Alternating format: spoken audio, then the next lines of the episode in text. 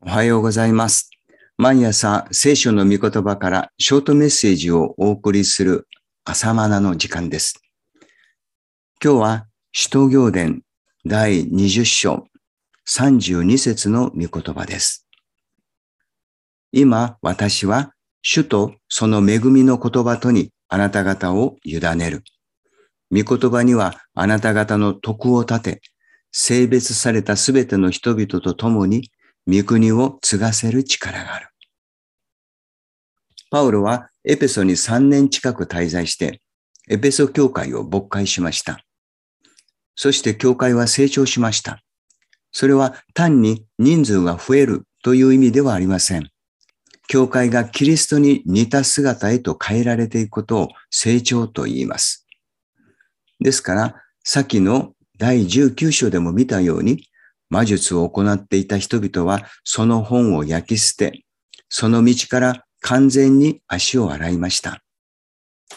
イエス様を信じながら魔術もやっていたなんて、と思うかもしれませんが、私たちも同じような矛盾を抱えています。仏壇と先祖礼拝もその一つです。その他にもタバコや酒、占い、性的な悪癖、様々な依存症などなどです。エペソ教会の人々が魔術の本を焼いたように、主の見前に持ち出して、精霊の火で焼いてしまうべきことがあります。解決には時間を要することもあるでしょう。焦ることはありません。タケノコは竹の皮で覆われていますが、邪魔だからといって剥がしてしまったら成長できません。しかし、蝶鶴に及んで竹の皮も一枚ずつ剥がれ落ちます。そのようにしてクリスチャンも教会も成長する過程で罪や悪習慣は取り除かれていきます。そんな成長過程にあるエペソ教会の長老と呼ばれるリーダーたちに向けて、パウロは惜別の説教を語りました。今日の20章の17節以降です。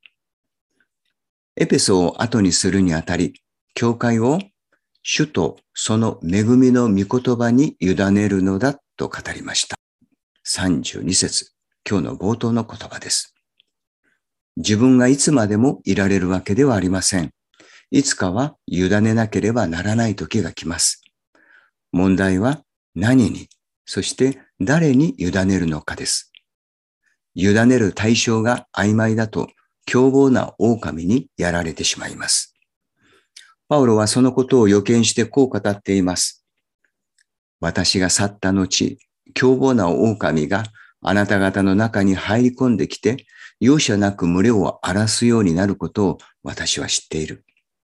また、あなた方自身の中からもいろいろ曲がったことを言って、弟子たちを自分の方に引っ張り込もうとする者らが起こるであろう。29節から30節です。そのような理由ですから、主とその恵みの御言葉に委ねると語ったのです。牧師は教会を自分がいなければ崩壊してしまうような群れに育ててはなりません。主とその恵みの御言葉に委ねられるように勃開します。御言葉を教え、御言葉に固く立つように導きます。主イエスに従う教会です。その主の御言葉に従う教会です。これが教会の基礎であり、教会の柱です。御言葉に忠実な教会を目指そう。いつも御言葉に聞くことのできる教会を目指そう。そういう教会へと導くのが牧師の仕事です。以上です。それではまた明日の朝お会いしましょう。